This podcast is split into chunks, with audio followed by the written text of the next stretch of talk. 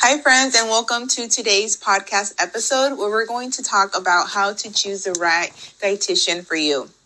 For those of you who are new, my name is Daria. I'm a registered dietitian who specializes in weight management and gut health. Why is it important to choose?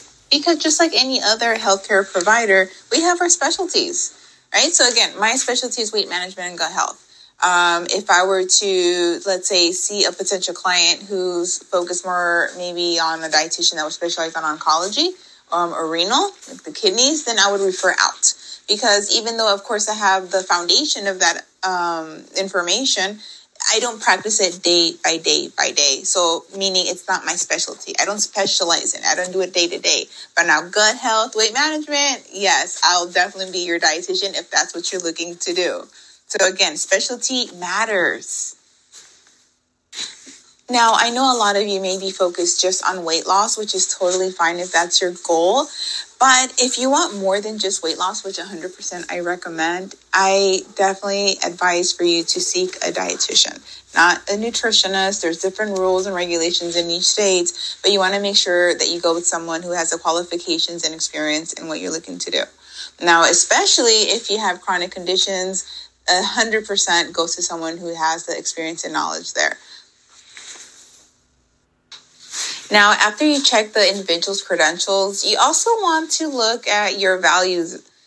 How do you feel about holistic approach, about an approach that takes more in considering medications. What are your values? What do you want to practice? There's a lot of dietitians that have more of a specialty in, in a holistic approach and some that don't. So that's definitely something I would definitely recommend for you to consider, look into what that means. You want to consider the connection. Is your dietitian a good listener? Do they connect with you? Are they available? You want someone that will be available to you at, of course, appropriate hours. You don't want to say, hey, you weren't available up there in the morning. What's going on? But of course, in reasonable hours. Are they responding at an appropriate time frame? Are they taking two, three days? Are they taking an hour? Um, have you checked their social media presence? Have you notice what their teaching style is. That's what I always tell my prospective clients before our discovery call. If I am new and you have not seen any of my videos, check out my videos, check out my YouTube, my Instagram, my TikTok. Just see who I am to see if you even like how I teach and what I teach. And if you're like, hey, this is pretty cool, then we can hop on the discovery call. But definitely check out their social media. Usually we have some. For example, in my program, when I have my discovery calls, I always like to remind individuals that I'm not the dietitian for everyone. I'm not. And it's okay. It's okay. I don't want to be a specialist for everyone. I want to be specific for my clients. That's what I'm I'm focused on. So during the discovery call, if I work with someone who just wants to work on um, weight loss, they're, they're, definitely not my ideal client, so I won't sign them on. And it's okay because if I can't, I'll refer. If it's appropriate, I will always refer. But you want to make sure that it's a symbiotic relationship. I always want to make sure that I'm able to give you what you're looking for at the program. Because again, my program is designed to be the last nutrition program anyone has to try, but it has to align with their goals it has to align with the values that they have for their life. And if all goes well, then this may be the great program. But if it's not, it's okay. It's okay to try a different nutrition program. Do the research, it'll pay off. During the discovery call process, make sure that you also take your time to ask those questions. Don't feel shy. Try to limit the shyness as much as possible because this is very important. This is your life, right? So you want to make sure that you choose a dietitian that you feel comfortable with. So if you want to know their credentials and experience, ask them. If they have the website, they most likely have reviews from other clients and see not only what the dietitian has to say, but what do the clients have to say? That's very important. And definitely ask about the ongoing support.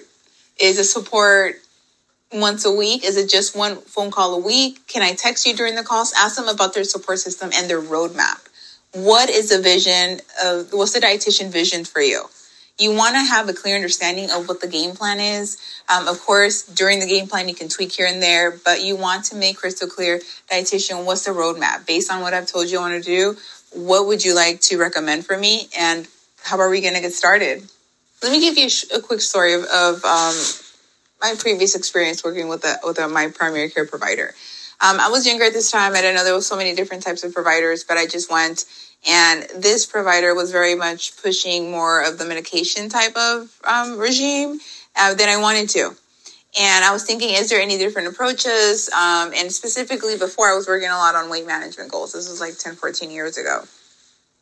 And the doctor essentially gave me a document that would just eat healthier, eat more fruits and veggies, eat more whole grains. Like I can Google that, doctor. Thanks. I need more information. Obviously, I need more more guidance. Um, so I didn't really appreciate that. So what I decided to do is to do my research.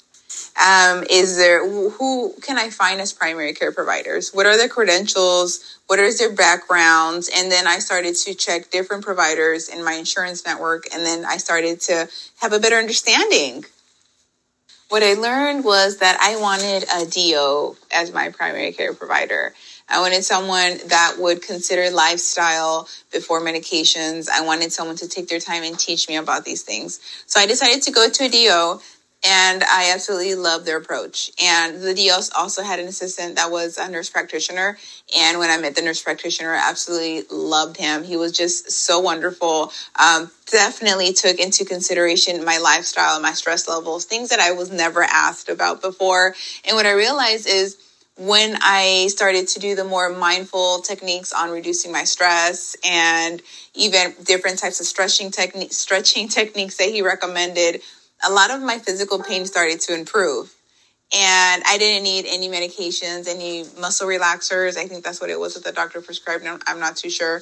But I realized that these simple stretches were the answer, and I didn't need any special medications for anything. But usually in these, these situations, we have to usually go through a circumstance that we're not so excited about to start doing our research. Like before I had that first encounter with my primary care provider, I didn't know there was other options. I just thought you had a primary care provider and that was it. You do what he says or she says and end of story.